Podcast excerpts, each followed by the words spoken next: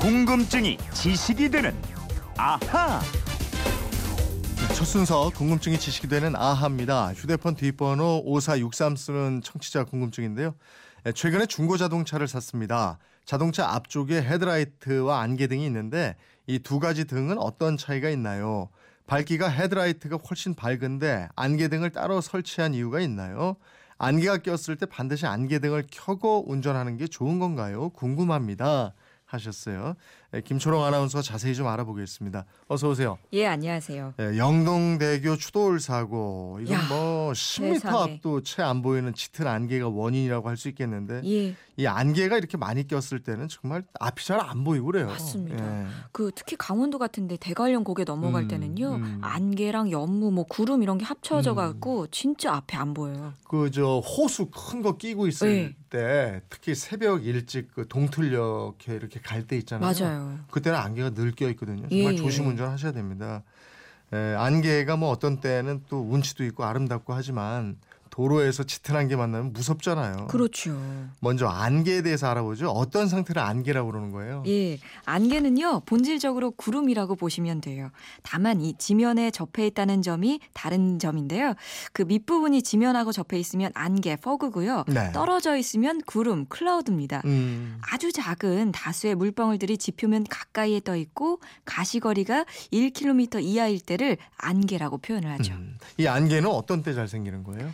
따뜻하고 습한 공기가 지표면 가까이에 차가운 공기랑 만나거나요. 음, 주변에 수증기를 공급하는 곳이 많아서 습도가 높을 경우에 잘 생깁니다. 네. 이 대기 중에 수증기가 많고 공기가 이슬점 온도 이하로 냉각될 때 안개가 만들어집니다. 그렇군요. 그럼 청취자 질문 한번 풀어보죠. 예. 자동차의 헤드라이트, 즉 전조등하고 안개등이 따로 있는데 이름이 다른 것처럼 차이도 있 죠? 뭐 이렇게 돼 있어요. 그럼요. 우선 헤드라이트, 전조등이라고 하는데요. 어둠 속에서 앞을 좀 멀리 비추는 등입니다. 음. 이 직선으로 먼 곳을 비추는 성질이 있는 전구를 사용합니다. 일반적으로 어둠 속에서 전방 100m 거리에 있는 물체를 확인할 수 있는 밝기가 필요한데요. 네. 기능이 두 가지가 있습니다. 광선을 아래쪽으로 비추는 하향등 기능, 음. 위쪽으로 비추는 상향등 기능 이렇게 두 가지로 있어요. 음. 위쪽으로 비추는 상향등이 소위 예. 말하는 쌍라이트라는 건가요? 맞아요. high beam이라고 하죠. 네. 가시거리가 100m고요. 자주 쓰는 하향등, low beam은 가시거리가 40m입니다. 음. 이 전조등에 사용되는 램프의 종류로는 할로겐 램프가 있고 HID 램프, LED 램프 등등이 있습니다. 네. 그럼 안개등은 전조등하고는 전구가 달라요? 그렇습니다. 안개등은요, 전조등과는 다르게 가까운 곳을 넓게 비춰주는 전구를 쓰게 됩니다. 안개로 인해서 가까운 곳의 시야 확보가 잘 안 될 때 반드시 이 안개등을 켜서 시야를 확보하셔야 합니다. 음. 빛깔도 좀 다른 것 같아요. 예. 안개등은 주로 노란빛 아닌가요? 그렇죠. 하얀 빛을 쓰는 전조등과는 다르게 안개등은 하얀 빛이나 노란 빛을 모두 쓸 수가 있습니다. 노란 빛을 주로 쓰게 되는데요. 그 이유는 멀리서도 눈에 잘 띄기 때문이에요. 노란색 이나 빨간색 계열의 빛이 이 푸른색의 빛보다 파장이 길어서 멀리서도 눈에 잘 띄게 됩니다. 네. 파장은 빛이 물결 모양으로 한번 물결 칠 때 이동하는 거리를 말하게 음. 됩니다. 그러니까 빛도 물결처럼 파동을 이루면서 이동한다 이거잖아요. 그렇죠. 음. 이 파장을 보폭에 비유하자면요. 노란색의 계열의 빛은 보폭이 긴 걸음이에요.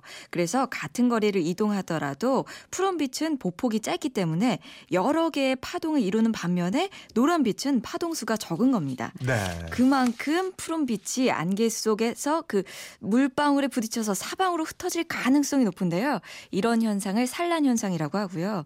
노란 빛은 산란이 덜 일어나기 때문에 빛이 그만큼 멀리까지 이동할 수가 있어서 저희가 안개 속에서도 조금이나마 더볼 수가 있는 거예요. 그러면 안개가 많이 낀날 예. 안개등을 켜면은 반대편에서 오는 차량이나 도로 주변에 있는 사람들도 차가 오는 걸 알 수 있다 이거군요. 맞습니다. 네.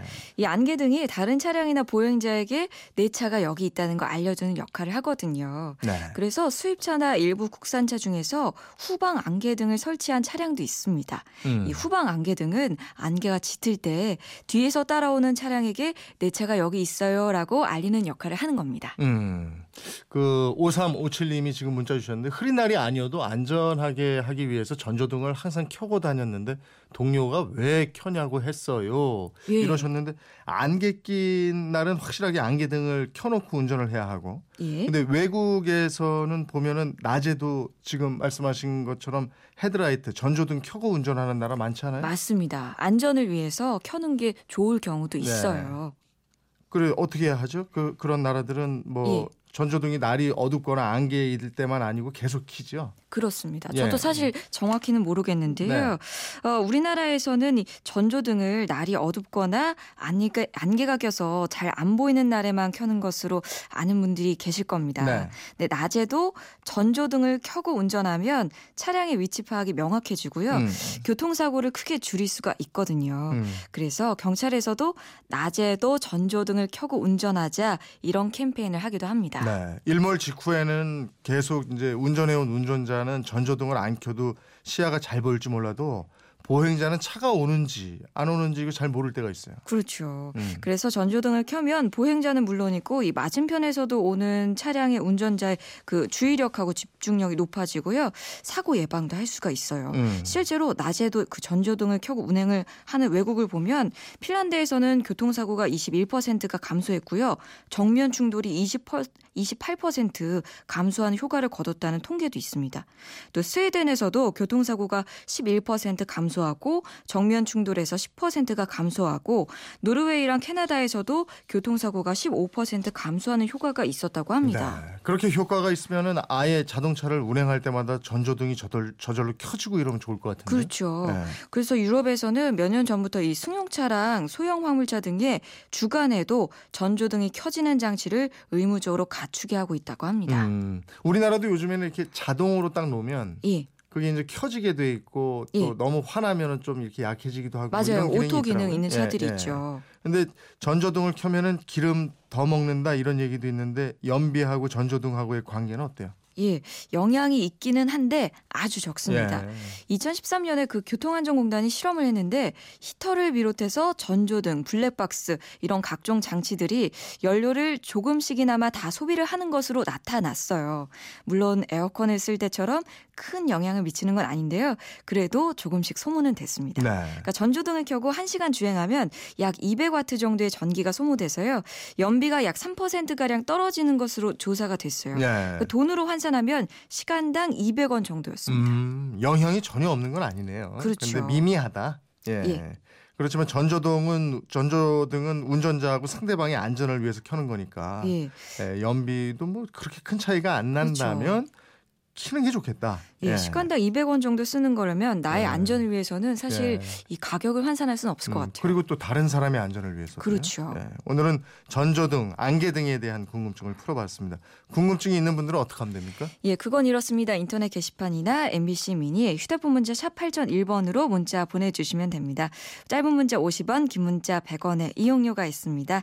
여러분의 호기심, 궁금증 많이 보내주십시오. 네, 궁금증이 지식이 되는 아하 김초롱 아나운서였습니다. 고맙습니다.